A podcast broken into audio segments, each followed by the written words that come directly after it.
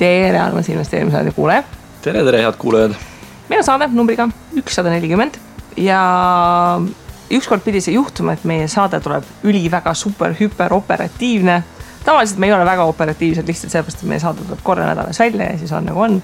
aga täna me oleme võtnud ette, oota, kuidas me dramaatiliseks teeme, lahvatanud skandaali ühisrahastusmaastikul. no selles mõttes, et ma ei tea, kas meie skandaal on nagu väga skandaalimaitseline, et kui ma täna hommikul võtsin Õhtulehe lahti, sealt nagu selgus, et esilehel ei olnudki. Conchita Wurst on HIV positiivne, siis mul tekkis küsimus, et oota, kes see on? mul tekkis küsimus ja..., miks sa Õhtulehte loed? vot see on parem küsimus, ma ei tea, ma ei tea. aga et äh, mis ma tahtsin öelda, on see, et skandaalid on erinevad mastaabid, erinevad laiused, erinevad ulatused ja tõenäoliselt erinevad tähtsused ka inimestele, et minu jaoks Conchita Wurst, Wurst ma isegi ei tea, mis ta nimi on. Äh, skandaal minu jaoks ei ole mingi skandaal, see oli lihtsalt see asi, millest ma üles scroll isin ah,. mis ma käin Õhtulehes, seal teinekord äh, on see äh, jalgpalli teema, räägitakse vähekesed jalgpallijuttu ka. ja noh, alguses oli Ott Järvela oli Õhtulehes ja ta läks vist Postimehes üle, et nüüd on siis üritatud täita tema kohta ja kohati on see nagu päris hästi nagu välja tulnud, et ma nagu neid asju käin seal kohati lugemas.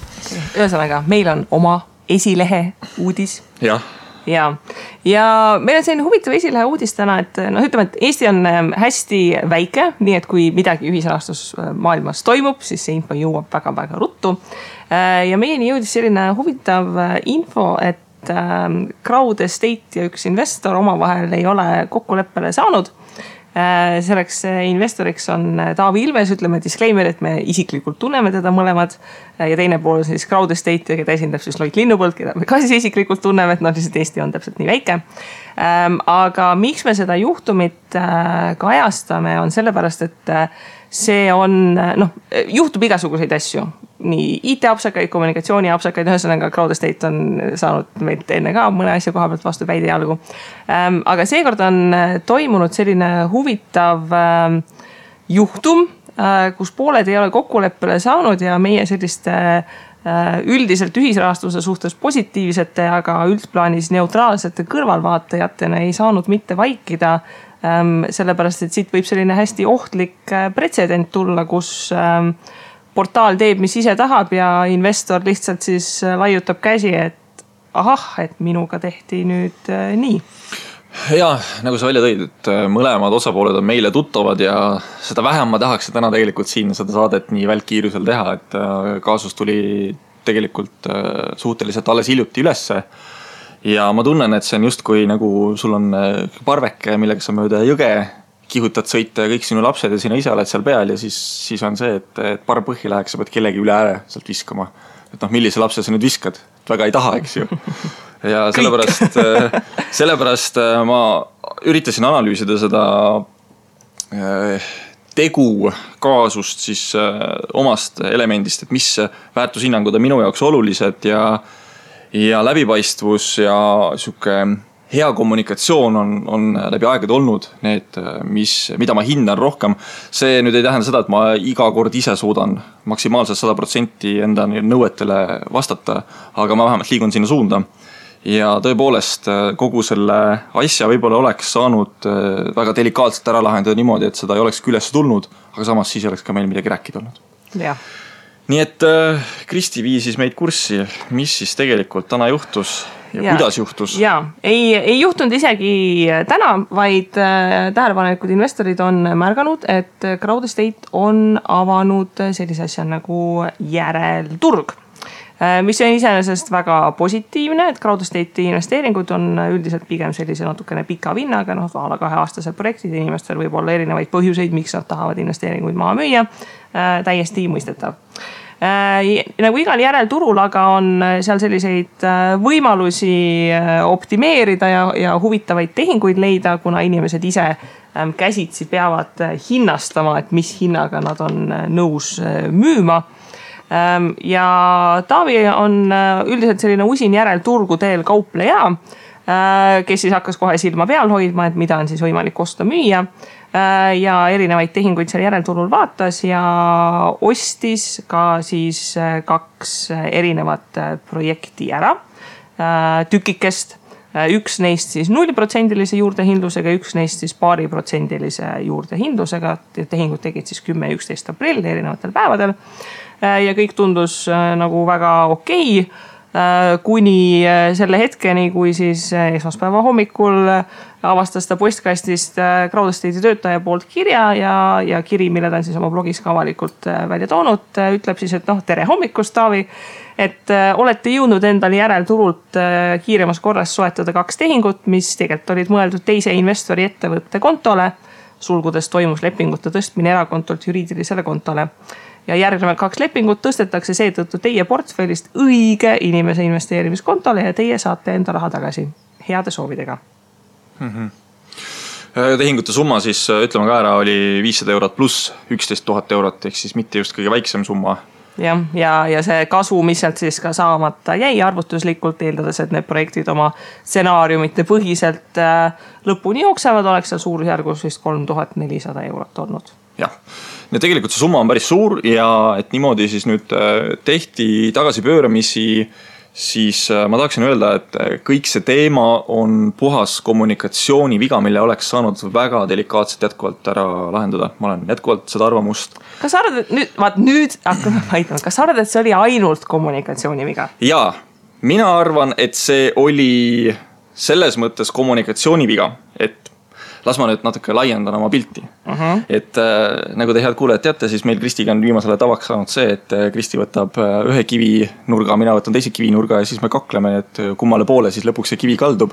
eelmine kord Kristi võitis mind väga tugevalt, üle-eelmine kord, aga seekord no ma ei tea, kas ma nüüd otseselt võitma sind hakkan, sellepärast et ikkagi Taavi suhtes kõiki asju kokku lugedes on väga palju liiga tehtud. aga mida, mida ma üritan näha või mida ma üritan teha, on see, et ma üritan nagu neutraalse pilguga vaadata, et mida siis tehti, miks tehti, kuidas tehti ja kas oleks midagi saanud paremini teha, et kas me näeme siin sihukest ühekordset juhtumit, mis tõesti läks nagu natukene valesti. või on see süstemaatiline käitumine, mis tegelikult äh, lõhub kogu usalduse platvormi ja, ja selle meeskonna vastu ära mm. -hmm. ja ausalt öeldes, äh, kui ma seda kirja nagu lugesin, siis äh, nii suures summas tehing nüüd lasti community manager peale, kes tegelikult siis äh, võib-olla ei oska sõnu nii hästi kasutada ja need sõnad oleks täna juriidilises vaidluses äh, kõik tegelikult äh, Taavi kasuks, kui Taavi otsustaks minna kohtusse, siis siin on piisavalt materjali, et saada võit. sellepärast, et nagu me heade raadiotegijatena siis ka tegime, võtsime Loit Linnupõlluga ühendust äh, Crowd Estate'ist, kes siis sai oma nägemuse asjast esitada ja seal tegelikult need faktid äh, olid natukene teistsugused. no vaat nüüd küsimus ongi nüüd faktid, eks ju, et ja. mis siis on juhtumi faktid, on tegelikult see, et Taavi, täiesti tavaline heauskne investor, nägi järelturul tehingut eelmine nädal, mille ta ostis ära. just tema ei tea, kes müüs, mis põhjusel müüs, kas tal oli eksistentsiaalne kriis, mida iganes muud. ma võin tuua näiteks, mina ja Tauri mõlemad oleme Crowd Estate'i järelturult ka ostnud investeeringuid ja, ja oleme ka just ostnud sellepärast, et nad on head tehingud. võib-olla siin hea näide oleks jaekaubandusest võtta, et mingi pood müüb banaani odavamalt kui teised, siis loomulikult inimesed lähevad, jooksevad ja ostavad kohe sealt. see nädalavahetus just mingi bensiinikett ju müüs, mis iganes ühe koma kolme asemel null koma kolmega kogemata. Neste oli see jah, jah, jah. ja, ja hind on väljas äh,, sellega tehti tehing äh,. temal oli, ma arvan, täiesti õigustatud ootus, et ta tegi selle tehingu ära. ja, ja, ja kõik nii ongi ja mina investorina, kes on samamoodi järelturult ostnud, nagu mul tekib ka nüüd samas kohta, et, et, et mis siis nüüd toimub ja nüüd põhimõtteliselt ta siis küsis, et noh, et, et mi, mis siis toimub, et mis õiguse alusel te selle tühistate. ja, ja nüüd hakkab nagu asi natukene allamäge minema. Ähm, sellepärast, et ähm, üldiselt selline hea tava või selline välja kujunenud printsiip on, no üldse nii raamatupidamises, finantsmaailmas, igal pool. et kui mingi tehing pööratakse tagasi, siis tehakse tavaliselt noh, arvete puhul kreeditarve, eks ju. Eh, tehakse miinusmärgiga mingit eh, tagasikandet, ei tehta lihtsalt seda, et me nüüd mingi tühistame ära, nagu poleks kunagi olnudki. et eh, Taaviga rääkisime ja Taavil tekkis nüüd mõistlik idee, et ma loeks lepingud üle et lepingus on ju kirjas punktid, et äh, noh, mina, kui ma ka ostsin järelturul, nagu mul ei jäänud ka silmapunkti, et oleks nagu õigus mingitel tingimustel tühistada seda lepingut. ja, ja kui tema läks vaatama oma kontole, mis on siis toimunud, siis äh, kõik tehingud, kõik kanded, kõik lepingud kadunud. Et ei olnud isegi, et a la mingi miinusmärgiga tagasikanne või midagi, lihtsalt nagu ei oleks kunagi olnudki ja lepingut enam ei olnud võimalik alla laadida ega lugeda ja kui ta pöördus Crowd Estate'i poole, et noh, et nagu palun selgitage siis noh õiguslikult, et, et ostu-müügileping on ju kahe investori vahel, Crowd Estate on seal vahendaja. et mis põhjusel ja mis tingimustel üldse on võimalik niimoodi seda tehingut tühistada, et üldiselt noh, kui siin võlaõigusseadust vaadata, siis tavaliselt, kui nagu ostja ja müüja on omavahel milleski kokku leppinud, on väga spetsiifilised tingimused, et mis põhjusel on siis võimalik seda lepingut tühistada ja, ja nüüd siis hakkas nagu huvitavaks minema, sellepärast et Crowd Estate siis äh, kirjutas, et mis siis põhjus on ja ta tegi seda tegelikult äh, viis-kuus päeva hiljem, sõltuvalt nüüd projektist, mis tekitab äh, veelgi suuremaid äh, küsimärke nii Taavis kui ka meis tegelikult -hmm. et miks nii hilja avastati ja mis tõepoolest on see tõsine põhjus. ja väidetavalt on siis tõsine põhjus see, et Crowd State, no piltlikult öeldes testib uut funktsionaalsust, mis on siis investeeringute kandmine erinevate kontode vahel, et oletame, et sinul on äh, kaks kontot Crowd Estate'is. ja sa tahad tõsta ühe konto pealt teise konto peale selle äh, tehingu. ja nüüd juhtus see, et üks investor, kellel vist on juurdepääs olemas sellele testkeskkonnale, proovis seda teha. millegi tõttu ilmus siis äh, projekt järelturule Taavi oli õigel ajal kohal, mida indikeerib ka tegelikult siis Crowdestate'i esimene kiri, et äh, olete jõudnud endale järelturult kiiremas korras soetada kaks tehingut. ja kuna Taavi oli siis kohal ära, ostis selle, siis ähm, noh, aeglane eestlane läheb ikka kuus päeva aega, kui avastad ühel hetkel, et kuule, et raha ei ole tulnud ja lepingud on ka kadunud, et äh, mis toimub ja, ja aga nüüd nagu läks hull huvitavaks, sellepärast et äh, ja me siin Loiduga suhtlesime kirjades ja Loit ütles, et jah, nad arendavad seda võimalust, et saab kontode vahel Äh, raha liigutada ja ma siis noh, nagu neid osakuid liigutada, ma siis nagu mõtlesin kohe, et ohoo, läks põnevaks. Läksin siis Crowd Estate'i vaatama, et kas seal on reaalselt nagu mingi nupp, et saaks reaalselt sassi ajada, et noh, äkki ongi selline IT-disain, et on üks nupp müü järelturule ja teine nupp on, et anna oma teisele kontole, eks ju, et noh, vajutaski valesti, et noh, mis siis toimub mm. -hmm. tegelikult ju praegusel hetkel tavainvestoril ligipääsu ei ole ega sellist võimekust enda kontode vahel kuidagi asju äh, kolida ja nüüd tekkis äh, veel suurem küsimus, et nad olid jõudnud järelturule. Äh, investorid, kes ei ole järelturul ühtegi tehingut teinud, siis ma toon välja selle, et järelturul, kui sa tahad äh, tükki müüki panna, ilmub sul ette leping, mis reaalselt võtab kogu sinu selle ekraani enda alla eesti keeles, inglise keeles kõrvuti. ja selleks, et seda lepingut kinnitada, et see tükk liiguks müüki, pead sa siit kas SMS-iga või Google Authenticator'iga selle kontrollkoodi sinna sisse trükkima ja alles siis saab see asi minna järelturule. ja nüüd äh, Loit nagu kirjavahetuses tõi välja, et äh, et järelturul toimivate tehingute pahal peavad mõlemad osapooled kinnitama nõude loovutamise lepingu. antud juhul puudus nendel kahel lepingul investeeringute omaniku kinnitus, kuna need ei olnud mõeldud järelturule. mis tegelikult tähendab seda, et Crowd Estate oma voliliselt pani selle ülesse. või see tähendab, et seal on mingi meeletu turvaauk et näiteks noh, oletame, et ma tahaks näiteks vaadata, et äh, noh, ma mõtlen näiteks äh, tüki müümise peale ja tahan näiteks erinevate juurdehindlustega vaadata, et mis Xirri seal arvutab, eks ju. lihtsalt lähen mängin seal, ilma et ma ühtegi kinnitust olen pannud. kas ma peaksin siis kartma, et see võib nüüd kogemata järelturule sattuda? no kui senikaua, kui sa ei kinnita, siis tegelikult ei tohiks seda ohtu olla, sellepärast et äh, tõepoolest, Taavi sai selle lepingu kätte ja ta teab seda inimest, kes talle selle müüs ta teab seda hinda, millega müüdi, kusjuures huvitav asi oli see, et see müüdi natukene kallimalt, kui see põhiosa väärt oli mm. -hmm. see premium oli seal olemas, mis tähendab seda, et inimene on teadlikult selle premiumi sinna pannud, ta on teadlikult kinnitanud või siis on Crowd Estate omavoliliselt midagi ülesse pannud, eks ju. et seal ei saa tekkida sellist olukorda, kus äh, investeering ise automaatselt läheb kuidagi ülesse niimoodi, et ta ise määrab endale hinna, et kuidas ta ülesse läheb. ehk siis, mida mina ka seal veana praegu näen, ja, ja mis, mis mind kõige rohkem häirib, on see, et tegelikult äh, see investor tõenäoliselt avastas, et nüüd läks midagi valesti. siis kas ta ei teavitanud kohe Crowd Estate'i sellest, et nüüd läks valesti, et asjale koheselt. või ta nädal aega jauras, et palun pöörake tehingut tagurpidi jah, võis ka see olla ja siis lõppkokkuvõttes see keerati tagurpidi, aga turul oli toimunud juba ju järgmine tehing. ehk siis üks tehing on see, kui sa võtad selle lepingu, sa paned sinna müüki või nõude ülesse. Väidetavalt Crowd Estate ütles, et sihukest asja ei toimunud, et järelturule see ei oleks tohtinud jõuda, ometigi ta jõudis, sellepärast et järelturult sai ju Taavi teda kätte. ja nüüd, kui sa oled selle ülesse pannud sinna, siis sa paned selle esimese SMS-i või siis Google Authenticatori kaudu selle koodi sinna sisse, millega sa nõustud nende tingimustega, mis sa oled kirja pannud, loobuma sellest investeeringust.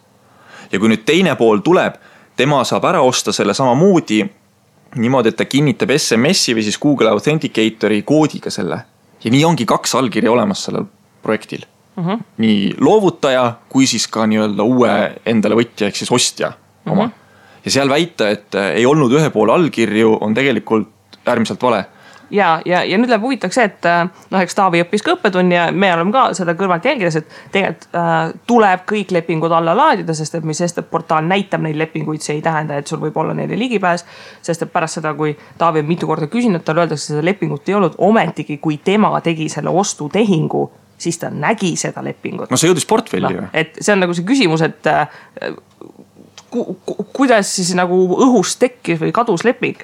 Äh, nüüd, mis läheb nagu veel huvitavamaks, on see, et äh, okei okay,, eeldame siis ma muidugi nagu see, see in good faith, eks ju, et, et kas see meiepoolne positiivne eeldus on siis see, et Crowd Estate IT-süsteemis on nagu mingi selline suur turvaviga, mis võimaldas inimese portfellist äh, kuidagi ilma allkirjastamata järelturule asjadele jõuda, mis ausalt öelda minu meelest on nagu palju suurem probleem, kui öelda see, et tegelikult nagu inimene, kes müüs, ise tegi midagi huvitavat aga äh, nüüd teine selgituse osa, mis minu meelest on äh, veelgi huvitavam, äh, mille puhul me siin küsisime ka teistelt inimeselt veidikene arvamusi.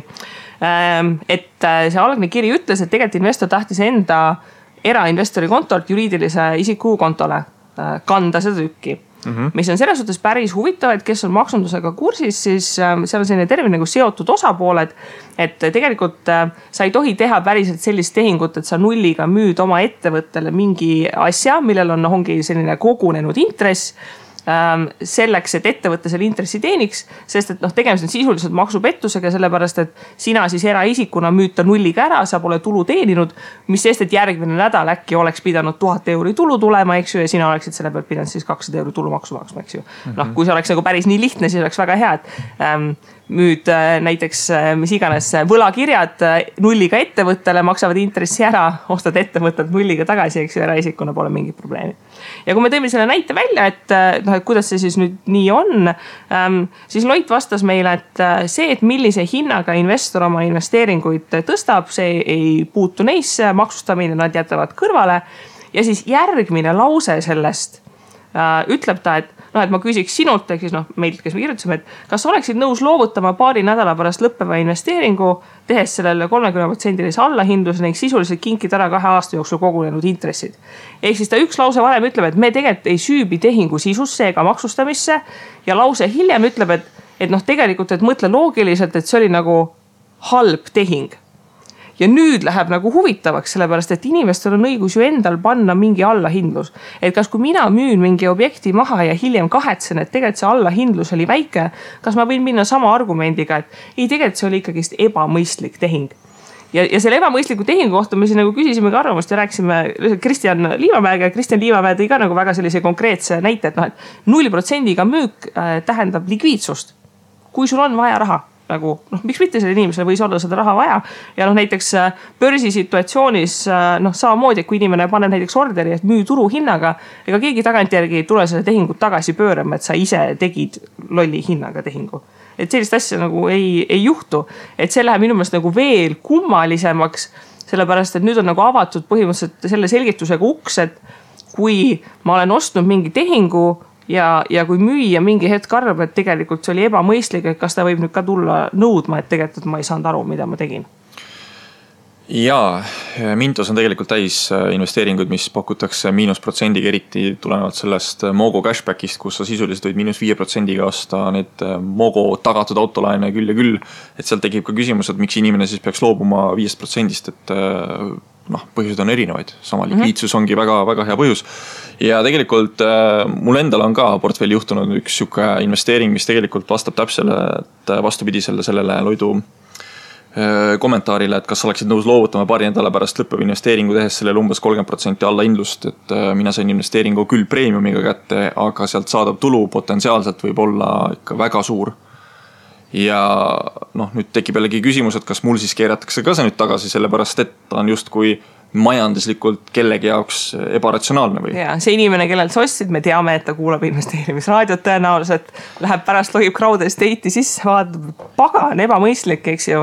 et Äh, et jah, et nagu noh, Kristjan tõi ka selle välja, et, et öelda, et vastaspool ei tea, mida ta teeb, et noh, see ei ole tegelikult üldse nagu mingi adekvaatne selgitus. ja see inimene ei kandnud finantsilist kahju. ma oleks nagu saanud aru, kui see tehing oleks näiteks, et inimene oleks pannud kogemata miinus üheksakümmend noh, tahtis näiteks panna pluss üheksakümmend ja pani miinus üheksakümmend. no siis ma tõesti saan aru, et noh, et see on selline tehing, mille puhul sa võib-olla võid väita, et noh, et see oli tõesti ebamõistlik, aga, aga isegi siin, kui inimene on ise allkirjastanud ja kinnitanud selle, siis noh aga kuidas ta on ebamõistlik, selgita mulle ära, kui me ikkagi jätkuvalt tuleme tagasi selle SMS-i või siis Google Authenticator'i äh, lahenduse juurde, kus sa pead tahtlikult ühe asja veel tegema, et see asi läheks nagu jõusse. ja sa ei tee seda või sa vaatad sellest üle või sa ei loe seda lepingut läbi. aga see on ju sinu kui müüja lollus. Sa, sa pead olema valmis iseenda jaoks ka, et äh, sa võid ise teha mingisuguseid pahasi tehinguid. selleks ongi loodud erinevaid kaitsemehhanisme, tegelikult see SMS-iga kinnitamine ongi see, et kui keegi minu kontole juurde saab, et siis äh, ta peab ikkagi mingi sammu veel tegema, tal peab olema minu telefon või siis äh, juurdepääs minu telefonile, et sealt see kood saada ja ära kinnitada. et seda nagu üritatakse vältida selle SMS-i ja Google Authenticator'iga. ja teine pool on ka see, et ma ise ka mõtleksin, et kui ma vajutan mingisugused asjad, et mul ennem kui asi nagu turgu läheb, mul on võimalik ennast kontrollida, kas see on õige. nii et selles mõttes äh, ma ikkagi ütleksin, et kontrollimehhanism oli olemas ja seal selle taha nagu pugeda ei saa. küll aga nüüd äh, crowd estate'i kaitsepositsioonile asudes ma ütleksin, et võib-olla tõesti seal oli viga ja miks ma ütlen, et see taandubki kommunikatsioonihäirele, on see, et äh, kõigepealt me peame vaatama, kes oli kannataja et ühelt poolt, äh, kui me võtame selle suure tehingu, kus äh, Taavi sisuliselt ostis üheteist tuhande euroga tüki, mis oleks siis äh, mai lõpus tagastanud umbes neliteist tuhat nelisada eurot, ehk siis sealt oleks saanud kolm tuhat nelisada eurot, pluss siis see teine tehing ka oleks sealt ka kasumit saanud, aga ma ei tea, millal see lõppes. Mm.. kuna see suurem tehing on meil rohkem siin jutu all olnud, siis võib-olla vaatamegi seda, et kes oli seal kannataja, noh, eeskõik, eeskätt kui müüja nüüd äh, müüs tõesti, vaata selle projekti puhul on muidugi veel selles mõttes nagu huvitav, et äh, kõigepealt tagastati aasta tagasi sulle põhiosa, mitte intressi. ehk siis nüüd sul on sisuliselt justkui kaks korda intressi võimalik saada selle vähendatud põhiosa pealt, mis asja, mis teeb veel magusamaks asja, eriti kui need järelturud kätte said sellise, et sellise tootlus on lihtsalt metsikult kõrge. Et äh, kui sa tõesti annad kaks kuud ennem lepingu lõppemist sisuliselt nulliga ta käest ära, siis see võib vihaseks teha küll eriti kui sina oled müüja, kes kannatab tugevat kahju. ja, aga vaat, sorry. noh, ma, ma võib-olla mõistan, et minu investeeritavad summad on väikesed, aga ähm, kui mina kuskil online keskkonnas äh, müüks, äh, liigutaks või teeks mida iganes äh, üheteist tuhande eurose projektitükiga, siis võib-olla see on nagu ainult minus aga ma kontrolliks küll kolm korda üle, enne kui ma ühtegi nuppu vajutan no võib-olla lihtsalt äh, teisel pool olev investor oli nii piisavalt rikas, et see kümme tuhat teda ei süganud no,. ometigi, miks ta siis tagasi nõudma tuli? Whatever, eks ju. et. kus ma nüüd jõuda ikkagi tahtsin siin selle asjaga võtan jutujärje julmalt tagasi, oli see, et me peame aru saama, et kes oli siis äh, kannataja, et ühtepidi Taavi sai küllaltki soodsalt kätte, tal tekkis mingisugune õigustatud ootus, on ju. aga raha tuleb ka alati välja teenida. tegelikult tal umbes äh, kuus päeva see raha teenis, oli kuskil kinni, ta ei saanud selle eest on ju kompensatsiooni. see asi oleks. miituse cashback'i võinud panna selle asja oleks saanud äärmiselt elegantselt ära lahendada just sellega, et äh, Crowd Estate olekski pöördunud Taavi poole, et näed meil oli siin sihukene asi, me katsetasime, üritasime, on ju, läks natukene nihu, avastasime kogemata asja kuus päeva hiljem, no ma küll ei saa aru, kuidas see kogemata kuus päeva hiljem saab tulla välja või siis tõi, tõi, toimus seal tagataustal tõesti mingisugune kõvem võitlus. aga me nüüd tahaksime ikkagi niimoodi teha, et me pöörame selle tehingu tagasi, aga me kompenseerime sulle nüüd selle kuus päeva. ja tegelikult oleks see kogu probleem lahendatud olnud ja võib-olla oleksid tulnud positiivne blogipostitus, kus äh, tegelikult portaal seisab nii investori antud kontekstis siis nii ostja kui müüja eest no kuule, ma praegu arvutasin välja, et äh, kui Taavi oleks Mintuse cashback'i pannud selle üksteist tuhat euri, siis oleks äh, viissada viiskümmend euri. no jah, aga viissada viiskümmend eurot koolirahaks kulutada nii-öelda mitte testitud funktsionaalsusega lisa peale panna, noh äh, ei ole palju ju. teinekord võiks Taurile, Taurile maksta äh, lihtsalt viissada viiskümmend euri ja ta teeks neile IT ülevaatust äh, selle raha eest mõned tunnid. noh, Crowdestate'i IT-süsteem on lonkanud väga tugevalt ja ausalt öeldes, kui mina sisse login, siis üle ühe korra annab mulle veateate, kuidas API-ga ei saadud ühendust ja mul ei ole internetiühendust ometi järgmine kord äh, F5-e või siis refresh'i tehes ta läheb nagu sisse. et äh, seda kannataja poolt, et võib-olla praegu Crowd Estate vaatas ühelt poolt, Taavi vaatas teiselt poolt, selline sihuke binaarne null ja üks on ju, et kes on võitja, kes on kaotaja. aga tegelikult oleks saanud tulla nagu kirikusse, mis asub keset küla kokku. ma arvan, et äh, noh, nagu tuleviku õppetunnis kõikidele teistele portaalidele, kes igasuguseid huvitavaid asju võivad teha ähm, mis tekitab siin kahtlust, on esiteks see, et see reaktsioon tuli nii hilja noh, selles suhtes, mis nagu nad ilmselgelt nagu crowd ei saanud kollektiivpuhkusel olla, et nad kuus päeva hiljem sellele reageerisid.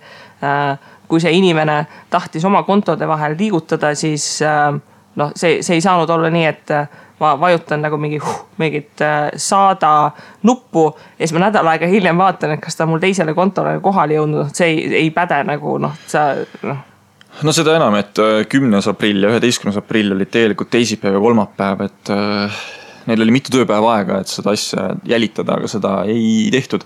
et siin võib olla oma süü ka sellel, et tegelikult Crowdestate'i meeskond on suures osas vahetunud, muutunud. Loit ajab asja, aga ülejäänud inimesed äh, Eesti osakonnas on küll suhteliselt vahetunud. no ja, aga ütleme ikkagist ähm ei, siin on, on neid, kes tegelevad ka asjadega, mis muidugi antud konteksti ei puutu väga, et äh, kes tegeleb hüpoteeklaenuga või siis kes tegeleb äh, ettevõtete rahastamise projektidega, on ju. et äh, sealt võis tulla see info nii-öelda voolavus erinevate instantside vahel, et kui sa ei tea veel oma töötajat nii hästi. et kas seesama esimene kiri, mis Taavile saadeti, oli nii valesti koostatud, kui valesti koostada veel saab? no vaata värskelt ehitatud IT-süsteem. Äh, ma võin, äh, ütleme äh, vähemalt pool mütsi ära süüa selle peale, et nende IT-süsteemi ei ole ehitatud sisse funktsionaalsust, kuidas lihtsalt keegi support'ist saab tehinguid tagasi pöörata või midagi teha. absoluutselt no,. tõenäoliselt ei ole. absoluutselt nõustun. mis tähendab seda, et selleks, et see liigutus teha ja, ja mitte lihtsalt nagu tagasikandet teha, vaid täiesti nagu see nuclear option, eks ju, tuumapomm, kõik lepingud, kõik tehingud täiesti puhtaks lükata. tähendab, et keegi support'ist pidi minema mõne IT-poisi juurde, kes läks ju tegelikult andmebaasi kallale selleks, et seal olevad kanded ära kustutada. ei no nagu ja, Loit ja... ütleb, et ei olnudki mingisugused kanded vaja kustutada, sest et mingeid lepinguid ei olnudki. no ja, aga nüüd ütleme no vaat, vaat see tekitabki minus kõige rohkem kahtlust, et nagu noh, kuidas, kuidas ei ole. siis on nagu veel hullem, et kuidas on võimalik, et portaalis nagu liiguvad viiekohalised summad, nii et sul ei ole lihtsalt mingeid kandeid. sest et Taavi kontolt ju see üksteist tuhat eurot kuskile läks ja kuskilt see üksteist tuhat eurot tagasi tuli. nii et mitte ühtegi kannet ei ole, sorry, aga see on juba nagu mingi rahapesu probleem. et kuidas nagu liiguvad kümned tuhanded, nii et sul ei ole mitte ühtegi kannet selle kohta. jah see on äh, väga hea tähelepanek, et äh, läbipaistvuse üks alus ongi see, et kui sa teed mingisuguse kande, siis see peab olema ka seda annuleeriv kanne ja sa pead suutma jälgida seda, et kuidas see raha tegelikult liikus, mitte see, et vahepeal kaob ära kuskile ja siis tuleb tagasi. et sihukest asja nagu tekkida ei tohi ja samamoodi tuleb kommunikatsioonist täielikult ära kaotada sellised asjad, et äh, mis tegelikult olid mõeldud teise investori ettevõtte kontole, et sina olid liiga kiire, ostsid selle meilt käest ära, on ju et äh, mis mõttes mõeldud, kui sa paned yeah. turule ülesse selle, siis ta ei ole mõeldud, siis on vaba turg, kõik ostavad, kes yeah. tahavad. selles suhtes, et nagu ühtepidi, kui äh, see investor pani turule, igatepidi Taavil oli õigustatud ootus, noh crowd peaks nagu kompima siis Taavile. teistpidi, kui see inimene ei tahtnud turule panna ja see turule jõudis, Taavil on ikkagist õigustatud ootus ja crowd peaks sellele investorile, kes müüki pani, kompima, et nad tema varadega hooletult käitusid tegelikult. kompenseerima tooksin..., mitte nagu ja, näperdama on ju. ja, ja kompenseerima. Äh, ja lisaks tooksin välja sellise näite, et kes on siin mingit Saksa ühisrahastusfoorumeid lugenud, siis Bondora puhul äh, vanadel headel aegadel, ma ei tea, kolm-neli-viis aastat tagasi.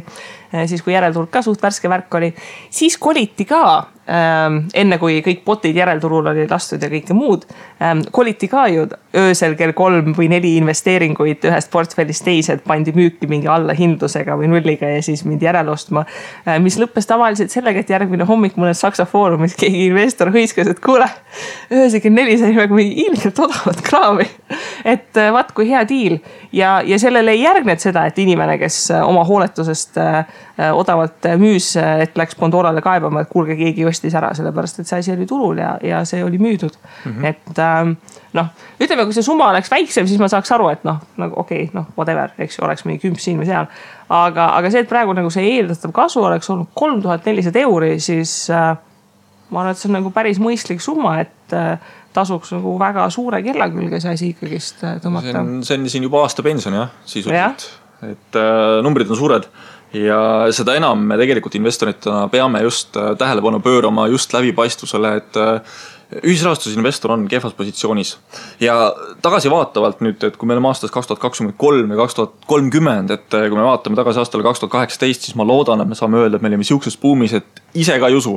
siis oli vähemalt kaks hullu olemas, kes suutsid buumi tipus rääkida, et teate, et ühisrahastus on, on mingisugused riskid olemas. ja sellest tulenevalt tahakski, et see asi saab nüüd nii palju läbi räägitud, et selliseid asju ei tuleks kellelgi mõttesse enam tekitada. ja ühisrahastuse investor on selles mõttes kehvas positsioonis, et äh, kui sina nüüd võtad selle Crowd Estate'i projekti ette.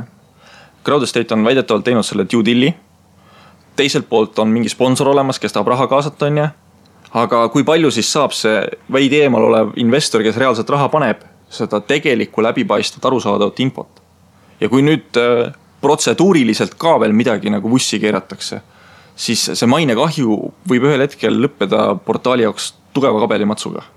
ja no mitte võib-olla nii dramaatiliselt, aga lihtsalt ähm, noh naised, hakkame pihta sellega, et teeme draamat ja siis, kui paned tõsist draama välja no,, siis ähm,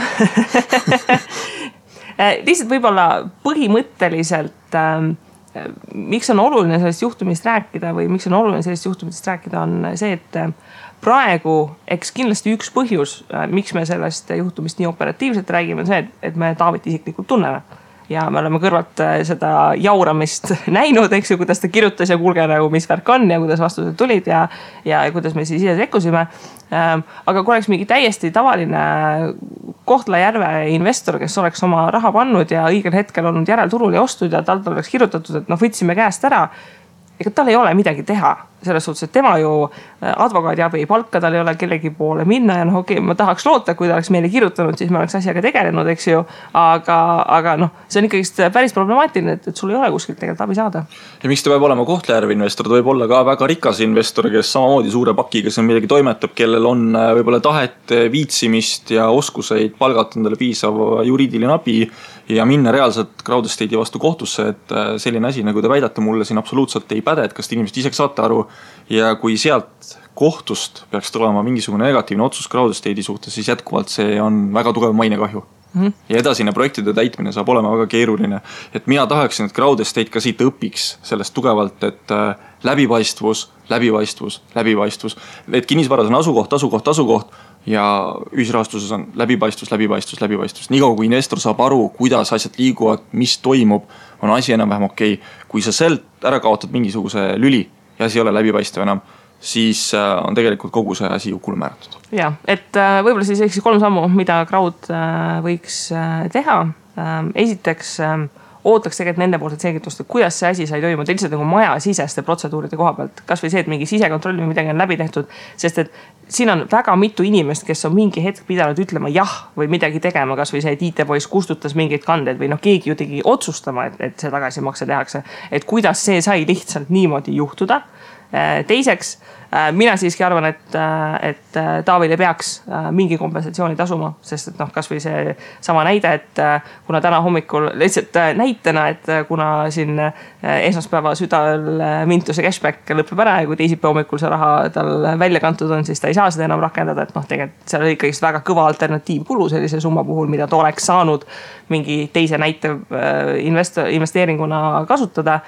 Ja, ja kolmanda sammu puhul äh, me oleme ikka väga paljudel ühisrahastusportaalidel seda nõu andnud, aga kuulge, poisid ja tüdrukud, PR ja, ja avalik suhtlus ja noh, alustades sellest, et kuidas vabandada, mida selgitada ja, ja kuidas, et äh, noh, ütleme, see võib-olla selline ka see juriidiline kontsept, et noh, et never admit blame, eks ju, et ära tunnista, et sina oled süüdi, sest et siis sa oled kohe accountable ja, ja kohe saab nagu sult midagi nõuda. aga samas nagu saata mitu ümmargust kirja, kus tegelikult ka mitte mingit vastust ei tule, noh, see ei tee ka tegelikult olukorda paremaks, et seal peab nagu mingi selline väga konkreetne suhtlemisjoon olema, kasvõi see, et me reaalselt nagu anname meile üks päev ja me uurime majasiseselt välja, et mis täpselt toimus ja me saame sulle siis nagu fakte öelda jah, PR-ile tuleks tugevalt rõhku panna ja see on ka minu soovitus, et ülejäänud on, ma alla ei saa kirjutada, sellepärast et ma lubasin, et ma olen natuke Crowd Estate'i poolt, kuigi faktid on tugevalt Taavi kasuks.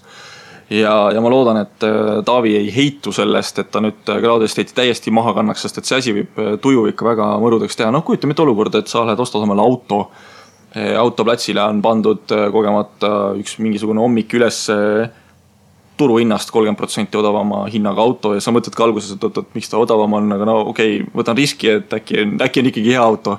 hiljem selgub, et ongi hea auto ja viie päeva pärast tuleb siis sihuke vähe karvasem ja jõulisem Gennadi vaatama, et oot-oot-oot, mul oli siin auto, ma pidin selle oma eraisiku konto pealt müüma juriidilise isiku peale, kus mu auto on ja siis lähed nõuad välja. et noh, come on, meil ikkagi ei ole sihuke üheksa, tuhat üheksasada üheksakümmend ja kauboi kapitalism, et. jah et tasub natuke mõelda, mida me teeme, kuidas me teeme ja et see oleks kõigile arusaadav, sest muidu lihtsalt tekib probleeme. jah, et äh, noh, nagu iga uue asjaga, kui on uued võimalused, uued probleemid, et teed järelturu, mis pakub uusi võimalusi ja kohe investorid suudavad seal uued probleemid tekitada, nii et. aga see on alati nii ju, et ja. investor, kuna, kui sa tood mingisuguse uue toote välja, investor kohe kipub katsetama Testi, seda. sest et ta tahab teada saada, kus on need kitsaskohad, kus tema saaks teenida. investori eesmärk on ju ka teenida, mitte tekitada mingisugust äh, niisama, ma ei tea, mida seal järelturul sul. et tema jah, maksimeerib ka kasumit ja kui sa tood mingisuguse toote välja, siis pagan, ole valmis selleks, et see võib asi sul täiesti nagu rappa joosta või mingi järgmine toode, mis on sõltuvusest mingi kolmandast tootest, et kui need omavahel ei suuda suhelda, juhtub mingisugune asi. et võtke see toode juppideks lahti.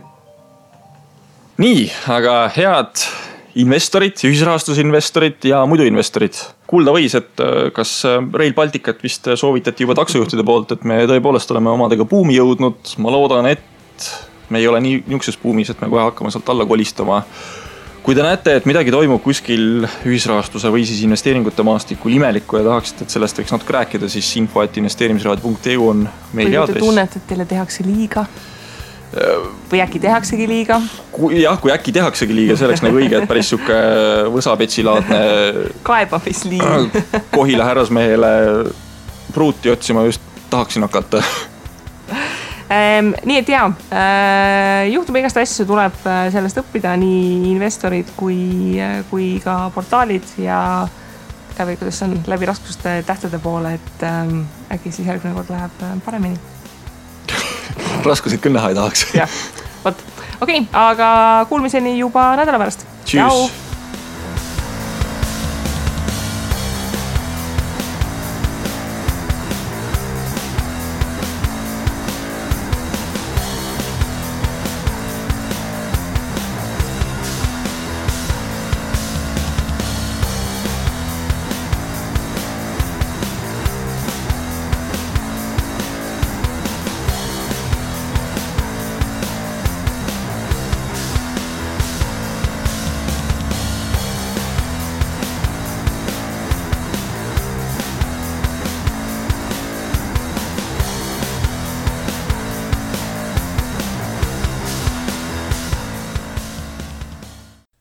Investeerimisraadios kuuldud tuleb käsitleda kui meelelahutusväärtusega informatsiooni. me ei jaga investeerimisega maksunõu ning kuigi püüame edasi anda võimalikult täpset teavet, siis igasugune investeerimisrisk jääb investori enda kanda. ükski investeerimisraadios nimetatud tehing ei kätke endast soovitust antud vara osta või müüa